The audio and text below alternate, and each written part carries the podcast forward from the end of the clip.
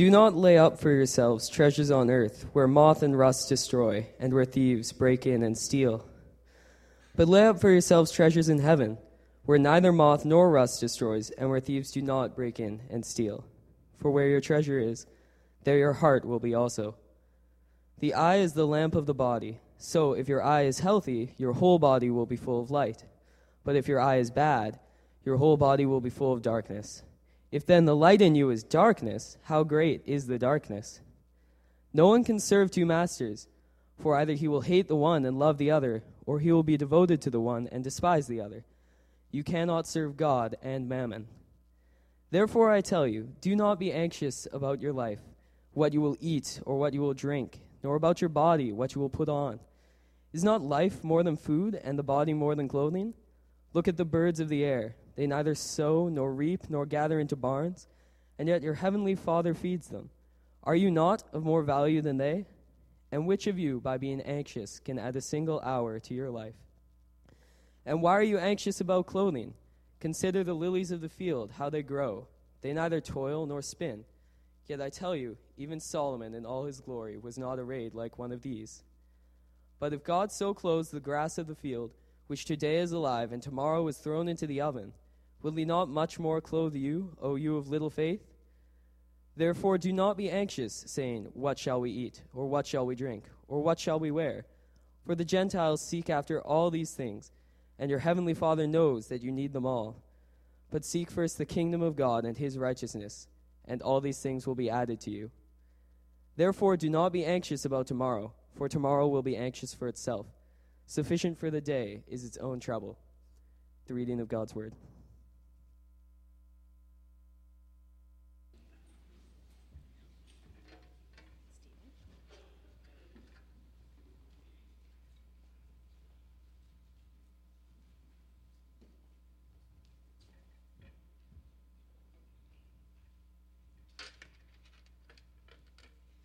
Good morning. Thanks, Stephen. Uh, the message today is about anxiety, overcoming anxiety. Uh, Stephen, when he read in verse 25, it's, it starts with therefore, or some of your version says, for this reason, do not be anxious. Uh, maybe you got a card uh, or you've seen posters with maybe birds or flowers, and it says, therefore, do not be anxious. Whenever there is the word therefore, you know there is something before that you have to pay attention to. And um, so that's what we are going to do, even though we are talking about overcoming anxiety. Uh, we are going to talk, see in what context Jesus is saying those words. As Stephen read those words, at the outset, it looks like Jesus is giving some um, wisdom sayings or like you know what you see in the proverbs some good stuff to say about treasures vision masters and then about anxiety. But as we are doing this series on the sermon on the mount uh, you realize jesus from chapter 5 and as he goes to chapter 7 he's moving away from the outside from the behaviors from what you do into deeper parts, into our hearts. That's what Sermon on the Mount is all about. Here, Jesus, He's the soul doctor, He's the heart surgeon. He goes deeper into our hearts to teach us about ourselves and our hearts. Jesus is a brilliant teacher. Uh, he's brilliant because he is the wisdom of God. Uh, John chapter 1 says, and even in many places, it says, He is the wisdom of God. It's through Him that everything in this world holds together. He created everything. So here is Jesus crafting a, a very smart message um, about us and our hearts. Um, somehow, what he's saying is our anxiety is rooted about the choices we make about our treasures, our vision, and our masters. I should give credit to Daryl Johnson. Derwin took a course at Regent uh, uh, with Daryl uh, Johnson, and a lot of it is comes from his teaching. So I want to give him credit. So before we go any further, I want to pray uh, so that the soul doctor would teach us about us. Father, we invite you to come here this morning. Father, we open our hearts to you, ourselves to you. Lord, would you teach us what we need to hear about our hearts and who we are and who you are? Father, uh, give us ears to hear what the Spirit is saying and give us the courage to do what you want us to do, Father. We ask this in Jesus' name. Amen. So, Jesus Jesus is giving us three laws here. Uh, when I say laws, I don't mean what to do and what not to do, but laws in the sense inherent laws like gravity. Like you could go and stand up on top of this building and say, I don't believe in gravity, and you could decide to jump, hoping that you're going to fly.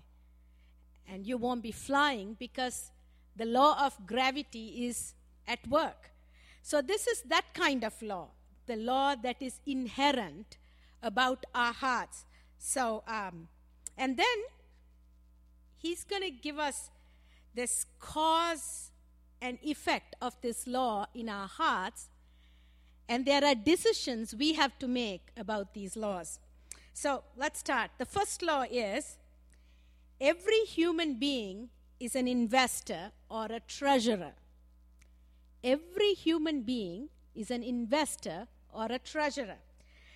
Jesus says, Do not lay up for yourselves treasures on earth where moth and rust destroy, where thieves break in and steal, but lay up for yourselves treasures in heaven where neither moth nor rust destroy, where thieves do not break in and steal.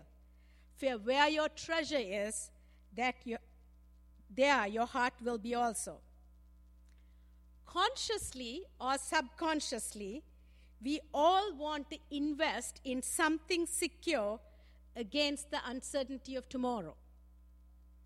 We are all treasurers listen to the words Jesus used. In, in literal translation, this is what it says Do not treasure, treasure for yourselves on earth, but treasure, treasure for yourselves in heaven. Treasure, treasure for yourselves is present in both command, both things Jesus is saying. Because inherently we are made that way. We are made to treasure, treasure for ourselves it depends on what you're going to treasure your treasures in. Jesus has a similar conversation in Luke chapter 12, uh, verses 13 to 34. Very similar conversation, very parallel conversation. But there, Jesus gives a story. This time, there's a, a farmer, he f- farms, and the crops, this time, he gets not double, triple, quite a bit. And so he looks at the crops and he goes, What am I going to do? There's no room for me to store all this stuff. So he has a conversation with himself and he says, What should I do? I'm going to break up all the barns and I'm going to build bigger barns to store all that I've got. And Jesus calls him a fool who stores up earthly wealth but not rich towards heaven. God calls him a fool because that day he was going to die. Now, if you have lots of money, and let's say I'm a stockbroker, and you come to me and say, you know, I've done research and I want to store, put all my money into this company. And, and I know as a stock guy, this company you're investing is going down the tank. Now, would you be wise or would you be foolish to invest in something that is going down? I would call you foolish. And this is what Jesus is saying. The earthly treasures as stocks are going down. But if you put your money on that, you're going to go broke. Because you know why? Jesus knows we are investors. We want to invest in things against the uncertainty of tomorrow. So, what kind of treasures should we put our treasures in? So, that's the first law. We are all treasurers.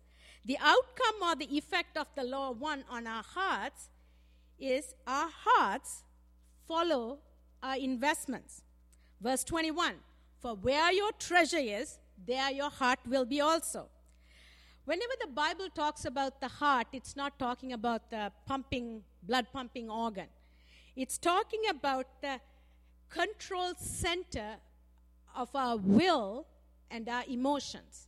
That's what heart is the control center of our will and our emotion. Now, notice the order. Your heart will go where your investments are. I wish it was the other way around. I really do wish. I wish my investments will follow where my heart is. But Jesus is saying that's not the case. He's saying where your treasures are, your hearts are going to follow there. Jesus, the soul doctor, is reminding us that our hearts will follow our investments. So the decision, because of this law, is what will you invest in? Treasures in heaven or treasures of the earth? When it says of the earth, it means things of this world and uh, that things that do not center around God and His purposes.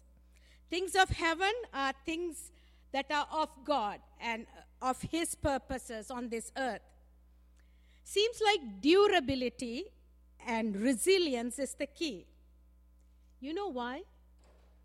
Earth is profoundly insecure. You look at 9 11, uh, 2008 financial crisis. You look at the earthquakes, the mudslides, the tsunamis. Uh, if you are watching your RRSPs and the mutual funds, all indicate how fragile things of this earth are. Jesus is very realistic. He's saying things of this earth are subject to corrosion. He talks about moth destroying. Moth is, is nature's corrosion eating away, floods, earthquakes, um, crows eating your lawn, those types of things.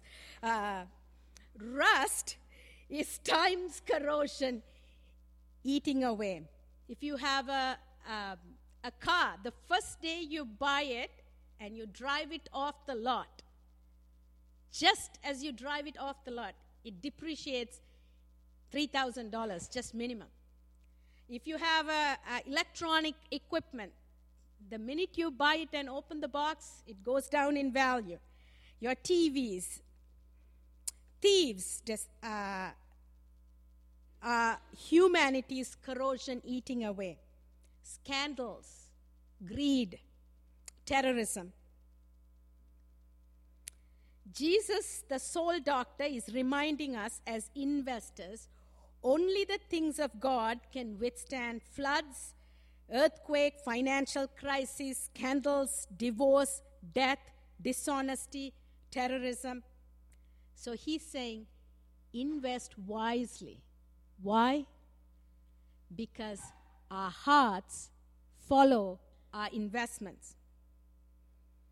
If you invest in something insecure, your heart is going to be insecure. Second law is every human being operates out of a vision of reality or a worldview or a frame of reference. Everyone looks at life through certain lenses. Whether you can um, articulate it or not, everyone has a frame of reference. Uh, we look at life, we act, react from this deeply held view of life. You know, you might have a view of thing about money, and you might say, oh, yeah, it's just about money. But it impacts everything about you. We, have, we all have a vision of reality whether we could put it to words or not. Now, the outcome or the effect of this law number two is that our vision of reality affects the whole of our lives. So, the view of life you have about money, you might think it's, oh, it's only about my work and money or the, the investments I make. No.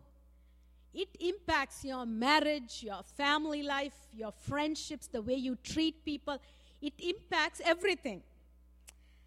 Verse 22 The eye is the lamp of the body. If your eyes are healthy, your whole body will be full of light. But if your eyes are unhealthy, your whole body will be full of darkness. If then the light within you is darkness, how great is the darkness? Although what we fix our eyes on impact our physical being, I think Jesus is speaking metaphorically. Frequently in the Bible, eye is equivalent to the heart.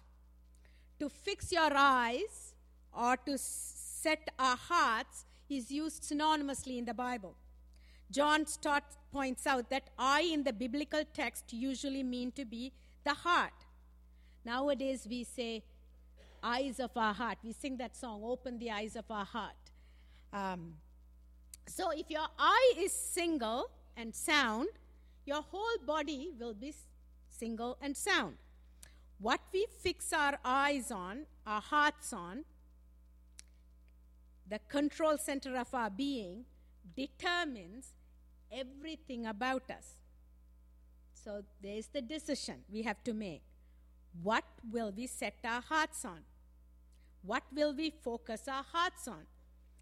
What will occupy the attention of our hearts? It says, what we become, what we fix our vision on. We can focus on the light of the world, and we will be full of light. We can focus on the world and what it has to offer, and we will be full of darkness. Have you noticed uh, when you're in the dark, a sound that you hear, during the day, if you hear that, it doesn't mean anything to you. But when you're in the dark, you hear that, immediately you're feeling very insecure. Who's that? What's that? You feel very insecure when you are in the dark. Law number three uh, is every human being serves some sort of God. Here, the soul doctor, the surgeon, the heart surgeon says, We are made to serve God. The law of the human heart is to serve someone. Uh, some people say we are incurably religious. Birds fly, fish swim, humans, we serve. We serve someone, even if that someone is yourself, or something. So, the outcome of this law in our hearts is that we can serve only one God at a time. You cannot serve two masters. Listen to Jesus' words. No one can serve two masters. Either you will hate one and love the other, or you will be devoted to one and despise the other. You cannot serve both God and mammon. Notice what Jesus says there. He does not say you should not serve two masters or you must not serve two masters, but he says you cannot serve two masters. It's impossible. Interesting um, that Jesus uses the word masters, he does not use the word employers. You know, at Jesus' time, people did have employers, employees. People went to work during the day and came back home. And there were slaves and masters in that time too. But Jesus uses the word masters. Single ownership and full time work was the, the two key factors in slave and master relationship when God brought the Israelites out of Egypt after their 400 years of slavery, this is what God says to them I am Yahweh your God who brought you out of the land of Egypt, out of the house of slavery, and you shall have no other gods before me. You shall, then he goes on to say, You should love the Lord your God with all your heart, soul, and strength.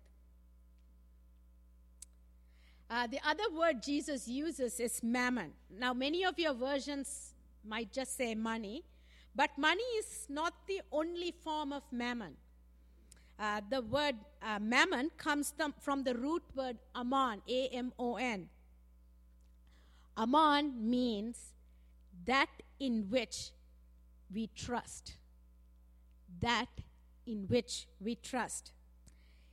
Anything or anyone other than the living God we put our trust in, our hope in, our security in, against the insecurity of the future is mammon. Most mammons are in and of themselves good. Otherwise, you would never give your heart to them. We are pretty smart people. Jesus knows that. You know, some of the mammons are, uh, uh, could be our reputation, your RRSP pension funds, your finances, your career, your job, your self image, uh, your fitness, your uh, education, your bank account, your hobbies, your sports. Jesus is not saying the mammon is good or bad, but what he's saying is that we cannot serve God and mammon. Some of the most powerful, powerful idols of our time are not made out of gold and stone. They are values, they are ideologies, they are goals, they are systems. How do you recognize these mammons in your life? I'm going to give you four questions you could ask yourself. Um, the first one is What is it that gives me hope? If you want to recognize some of the mammons in your life, ask yourself, What is it that gives me hope? As I look to the future, as I look to the well being of my family, what is it that gives me hope? The second question is What is my greatest delight or my greatest joy? Anything other than God could be a potential mammon. The third question is What do I fear? Fear is a good clue. Anytime you're fearful, ponder and see where it leads to. Primitive cultures, their gods were based on their fears. Uh, you know, in the uh, primitive cultures, children are very, very important for your farming to carry on your families. That's why they had gods of fertility. Uh, floods and famine were a major cause of fear, and they needed to appease their fear. So they had gods of flood, gods of uh, um, uh, famine. Follow the fear in your life, trace it to the roots, and you would find the source and maybe the mammon you serve. Do you fear rejection? Your potential idol could be affirmation. It's funny, uh, um, those of you who know Derwin and me, um, we, we, uh, uh, we speak truth into each other, we speak life. Uh, sometimes we, we say we are like iron sharpening iron, uh, sparks fly. And, uh, but. but uh, you know, uh, last week uh, uh, or the week before, I, I knew I, I, needed to say something, um, but there was a part of me that was fearful, and I and I sat and I go, "What am I fearful? What, why am I fearing?" I didn't like the fact that I was going to upset the apple cart. I didn't like the fact there could be rejection. You know, what I was saying or what I was presenting.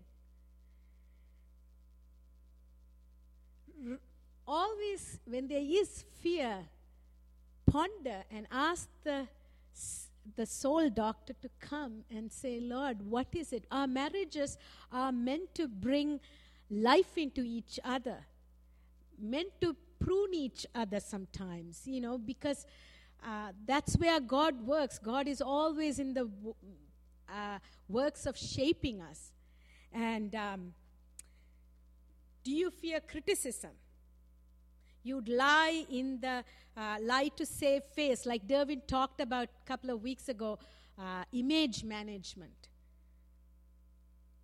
Maybe your mammon could be reputation. The last question is where do I resist God's word? uh, it could mean somewhere in it is threatening an idol in your life. Last week, Derwin talked about finances and tithing. And maybe some of you, even when you saw the title, inside you, you cringed. It could mean money is a mammon in your life. Uh, if you don't like teaching on the poor or about the sufferings of Christ, maybe comfort could be an idol in your life. I, I think comfort is one of the greatest idols, especially in Canada. We would do anything for comfort, we would go anywhere, uh, give up anything to keep our comfort. So the decision is whom do I serve? Do I serve the living God or mammon? Do we use God to serve our mammons or do we use the mammons to serve our living God? So here is Jesus talking about treasures, vision, and masters. Uh, I think the re- uh, there's a reason why Jesus is talking about them in that order is because the decision we make about treasures comes out of the vision of reality we live in. And the vision of reality emerges from the relationship to the God whom we choose to serve. Our hearts are pretty smart. It intuitively knows when we are tied to an insecure treasure or we are worshiping an idol that is ready to topple, uh, or if our vision is clouded by the ideologies or the system of this world, then we are in a state of nervous restlessness. When we are tied to those things, when our hearts are tied to those things, there is this nervous restlessness in us. And that is called anxiety. But if we are tied to the treasures of the heaven, and our focus is on the eternal God who holds everything together, and our vision is full of the living God, and we are banking on His character, His faithfulness, His goodness, His love, His kingdom, His kindness, and His righteousness, then we are in a state of rest. Are you in a place of rest? Are you in a place of nervous restlessness? Now, don't get me wrong. Jesus is not saying if you do this, there's going to be no trouble. If you look at verse 34, he's, the last verse he says is so do not worry about tomorrow, for tomorrow will bring its own worries. Today's trouble is enough for the day. So Jesus is saying you, you, you're going to have trouble. Enough trouble for today. If you uh, go with the assumption if you're going to serve Jesus and you're not going to have trouble, you are in trouble. Because you're going to be completely disillusioned and you're going to ask, why is God forsaken me? That you're going to ask that question all the time. Even in John 14, just before Jesus leaves, he says, In this world you will have trouble. He didn't want you to misunderstand that. And I know I get anxious Now, don't think, okay, angel has it together, has figured it out. If you have that, you are in illusion. I, I have anxiousness, I, I worry. When I am anxious, I do. I go through these three things in my head. And I ask myself, is my treasure, is my vision, is my master out of whack? Usually it is. That's why I am in a state of panic. And I try to put them in order. But usually, my greedy heart is entangled with the treasures of this world. I'm trying to serve God and mammon. And my vision is clouded by the ideologies of this world. And usually, when I'm in that place, I invite the soul doctor to come. I ask him to come and disentangle my heart from these things. You know, Jesus, he came to set us free, not just one time to save us from the kingdom of darkness into the kingdom of light. He came to set us free every day. He need to we he, we need a savior. And he wants to set us free from the clutches of anxiety. He really does. He is here this morning and he wants to set you free. And through the power of the Holy Spirit, He comes and He disentangles my heart. And then I see the light and I go, oh God, this is the way I'm meant to live.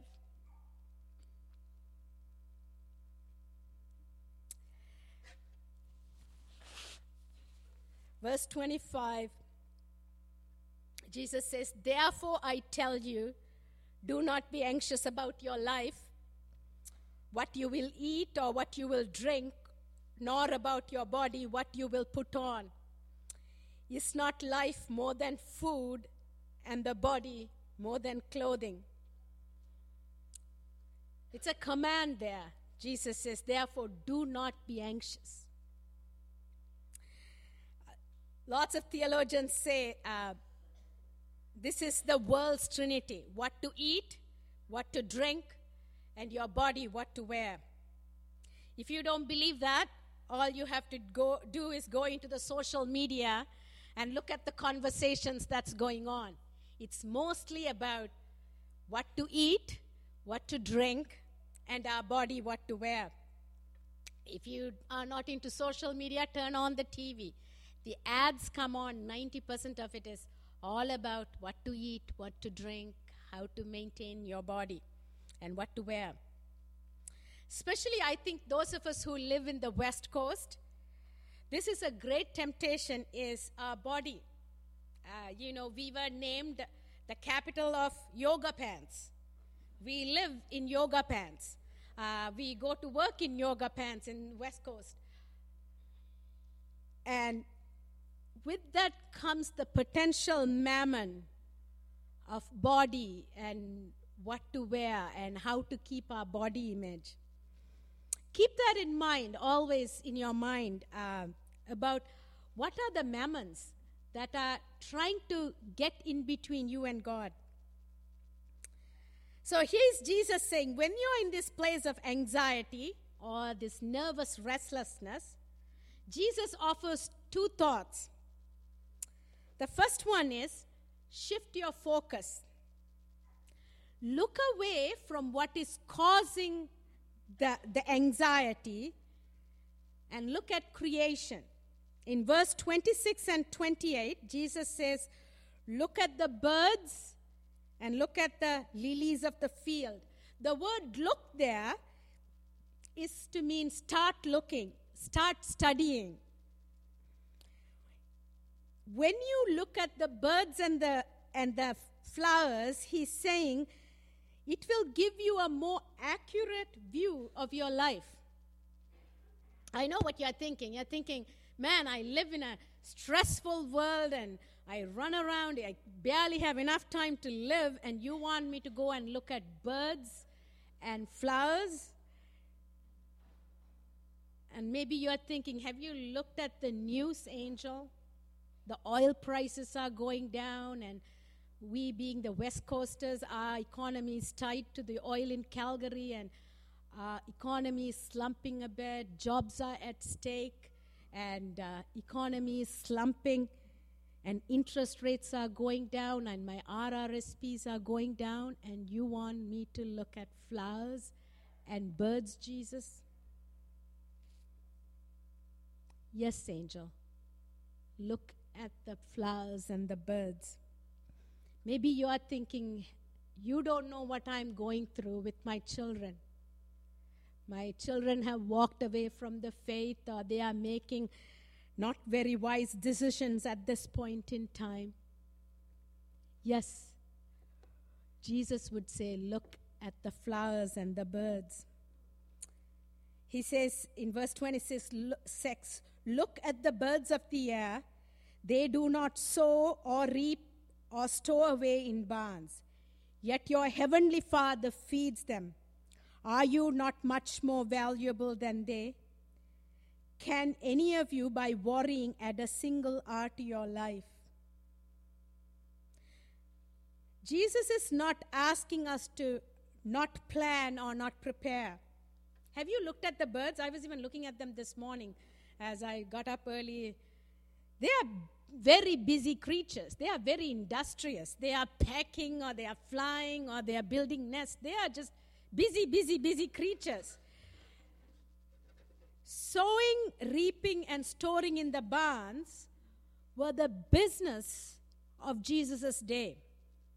Maybe if Jesus was here right now, he would say, Have you seen the birds? They don't have deadlines, they don't manage people, they don't have performance reviews, they don't have stressful meetings. Yet your heavenly Father feeds them. That's what Jesus would say to us.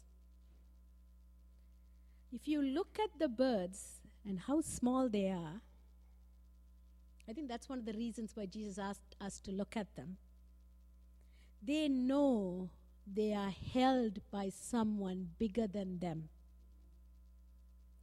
I think Jesus is trying to say our busyness, our meetings, our running around, our worrying, our trying to control things doesn't make the world go round and round. Lilies of the field. Um, this picture was taken when we were in um, uh, Yellowstone National Park, where we tented. Um, this it gives kind of a large view. But if you went near them, the picture, the flowers were purple and fuchsia and pink and blue and yellow. It was just beautiful. Jesus is saying, Look how the flowers of the field grow. They do not toil nor spin. Yet I tell you that not even Solomon, in all his splendor, was dressed like one of these. If that is how God clothes the grass of the field, which is here today and tomorrow is thrown into the fire, will He not much more clothe you, O you of little faith? Jesus is not asking us to not to toil and spin, because toiling and spinning was how they made the clothes in those days. If Jesus was here today, I wonder whether he would have said, uh, Look at the lilies. They don't run around in the crazy traffic or do they do laundry like crazy or manage and try to control everything. Look at them, he would say. I think when we look at the flowers, we realize our toiling, our spinning, our running around does not make the world go round and round. There is someone bigger who holds things together. You know, after 9 11, um, for seven days, Wall Street was closed. And we think if Wall Street is closed, the economy is going to collapse. But it didn't. It continues on.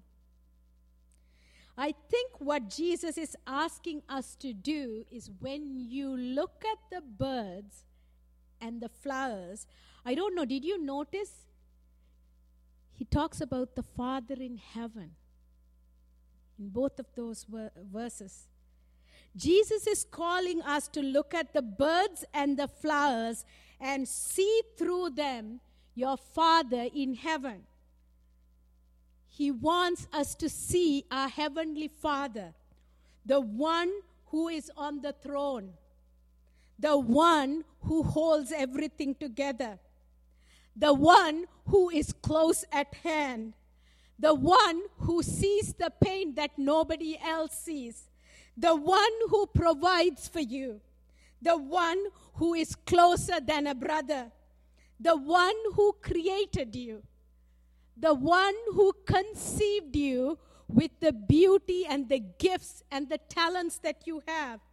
The one who says, I am the great I am. The one who says, nothing is impossible with me. The one who says, I am the faithful one.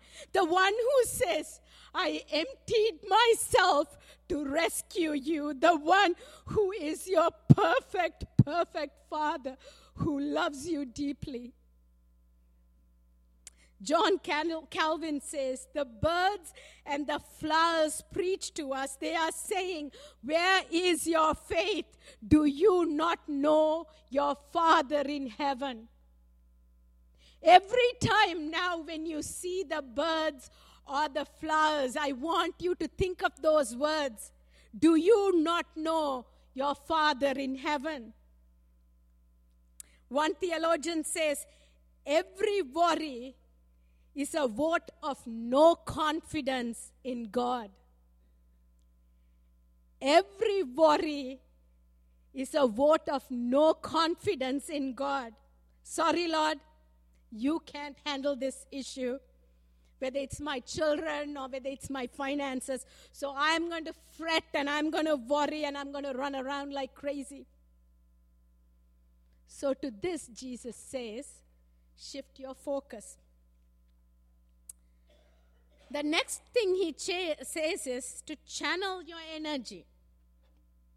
Now that you look at the birds and the flowers, and as they are preaching to you that you have a Father in heaven who will provide for you, who knows all your needs, knowing that, now you can be not so anxious. I don't know whether you find this. I find when I'm anxious, it saps the life out of me. Like mentally, emotionally, relationally, and physically. When I'm anxious, it just saps the energy out. So now, with all the energy you got, Jesus is saying, Seek the kingdom of God and his righteousness. Now, the word seek uh, that verb is keep on seeking. Uh, in some uh, places in the Bible, that word is, is translated into, into persecute. So it's a, aggressively seek. Seek first the kingdom of God and his righteousness.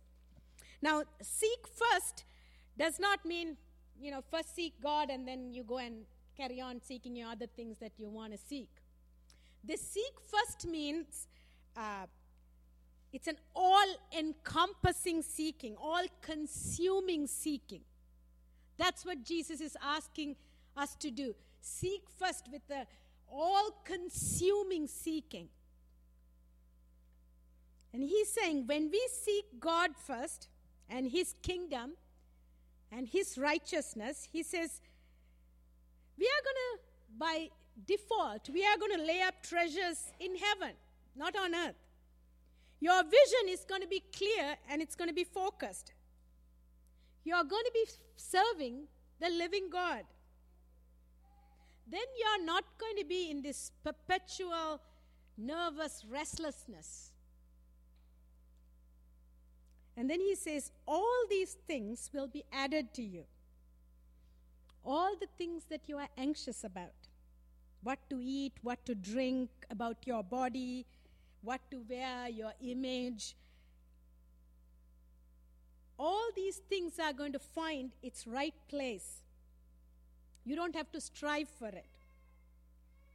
I'm going to ask the worship team to come, and uh, they are going to uh, uh, sing this uh, song.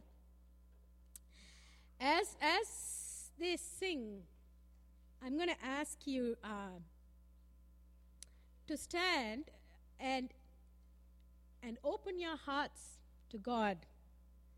Because in Psalm 139 23, it says, Search me, O God, and know my heart. Test me and know my anxious thoughts. See if there is any offensive way in me, and lead me in the way of everlasting. As they sing that song, open your heart to God because only He can do what He needs to do and reveal things to you about your heart. Only He can do that. So um, I'm going to pray and then um, I'm going to ask you to stand and then uh, you can sing with the song or just let God minister to your heart about your anxious thoughts. Would you like to stand?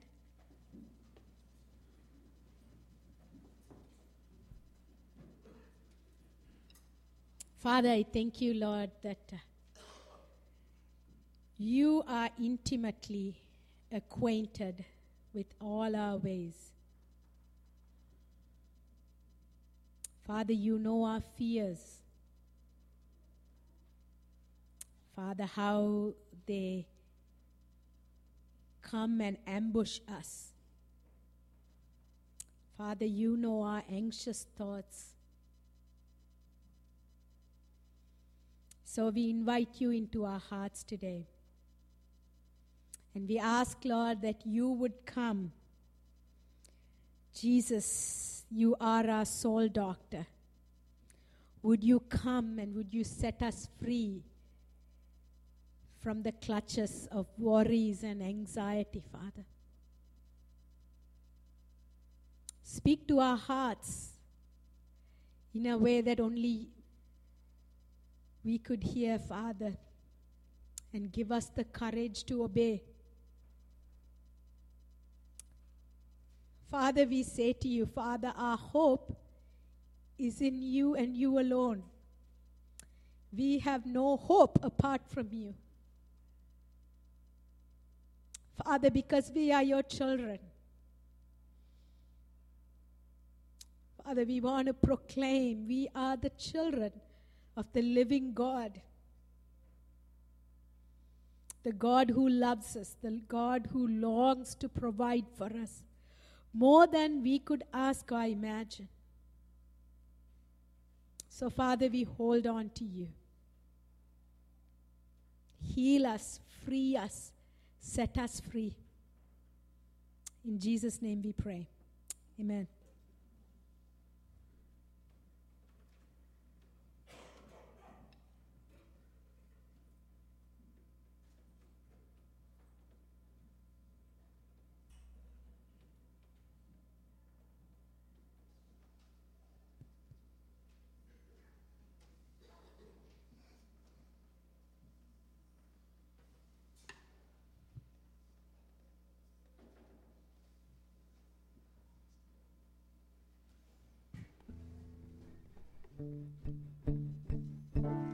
You unravel me with a melody. You surround me with a song of deliverance from my enemies